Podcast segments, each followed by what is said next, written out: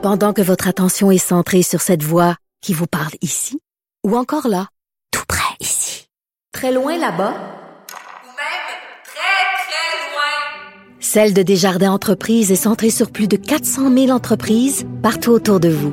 Depuis plus de 120 ans, nos équipes dédiées accompagnent les entrepreneurs d'ici à chaque étape pour qu'ils puissent rester centrés sur ce qui compte, la croissance de leur entreprise.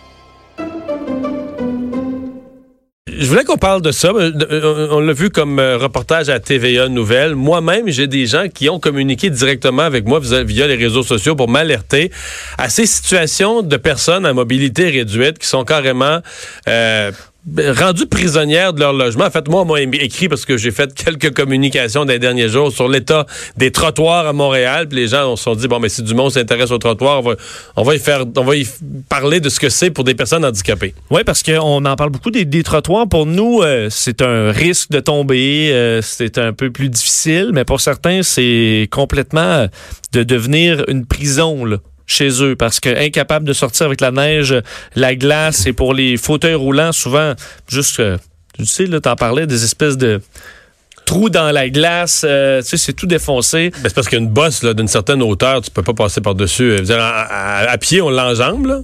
Mais avec un fauteuil roulant, tu peux pas rouler là-dessus. Tu parlais des pistes cyclables qui sont bien déneigées. Ben, atteindre, même atteindre la piste cyclable pour quelqu'un qui dit, ben moi, je veux partir sur la piste cyclable, ce sera impossible pour ça. pas te rendre. Alors, un hiver vraiment, vraiment compliqué pour les gens à mobilité réduite. Émilie Lefrançois est directrice des communications euh, pour l'organisme Ex-Equo, euh, un organisme qui se consacre à la promotion et à la défense des droits des personnes avec des déficiences motrices. Bonjour, Madame Lefrançois. Bonjour, M. Dumont. Est-ce que c'est un problème particulier à cet hiver ou est-ce que c'est nous qui sommes plus attentifs et qui, qui le réalisent cet hiver? Euh, disons qu'on en entend plus parler cet hiver que, que les hivers précédents, mais non, c'est pas exceptionnel et c'est pas euh, spécifique à l'année 2018-2019. Là, c'est vraiment une situation qui se répète là, à chaque année. Donc, des gens qui deviennent pendant des périodes euh, prisonniers de leur logement, -hmm. carrément. Oui, c'est exactement ça. Donc, la situation que vous évoquiez, là, qui a été médiatisée, euh, on entendait parler de Mme Marsan, là, qui était prisonnière de chez elle depuis presque deux semaines maintenant. Euh, ben, nous, c'est des témoignages qu'on reçoit là, presque à tous les jours, à chaque hiver. Donc, des gens qui nous disent qu'ils euh, ne peuvent pas sortir de chez eux, qu'ils doivent annuler leurs rendez-vous, leurs rendez-vous médicaux même.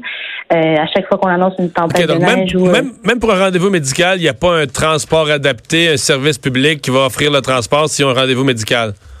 Mais en fait, oui, le transport adapté euh, est disponible. La plupart des gens qui se déplacent en fauteuil roulant là, sont des usagers justement du transport adapté. Sauf que quand, quand le véhicule se stationne à proximité de la résidence, il faut qu'il puisse déployer sa rampe. Donc la rampe se déploie sur le trottoir et sur le trottoir, souvent, ben, il y a accumulation de neige, il y a des bancs de glace.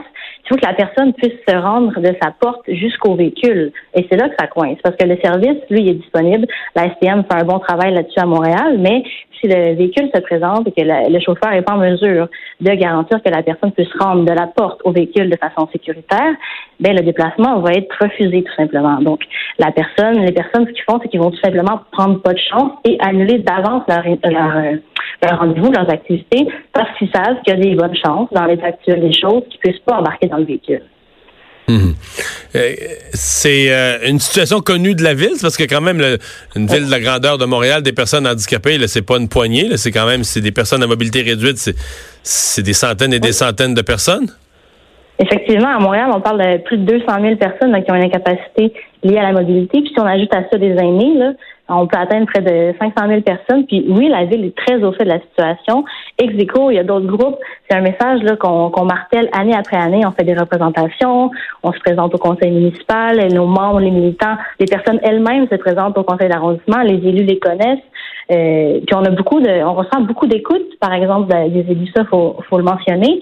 Euh, on nous dit qu'on est très sensible à cette problématique-là, sauf que année après année, c'est les mêmes problèmes, puis on voit pas d'amélioration sur le terrain. Les gens continuent d'être coincés chez eux.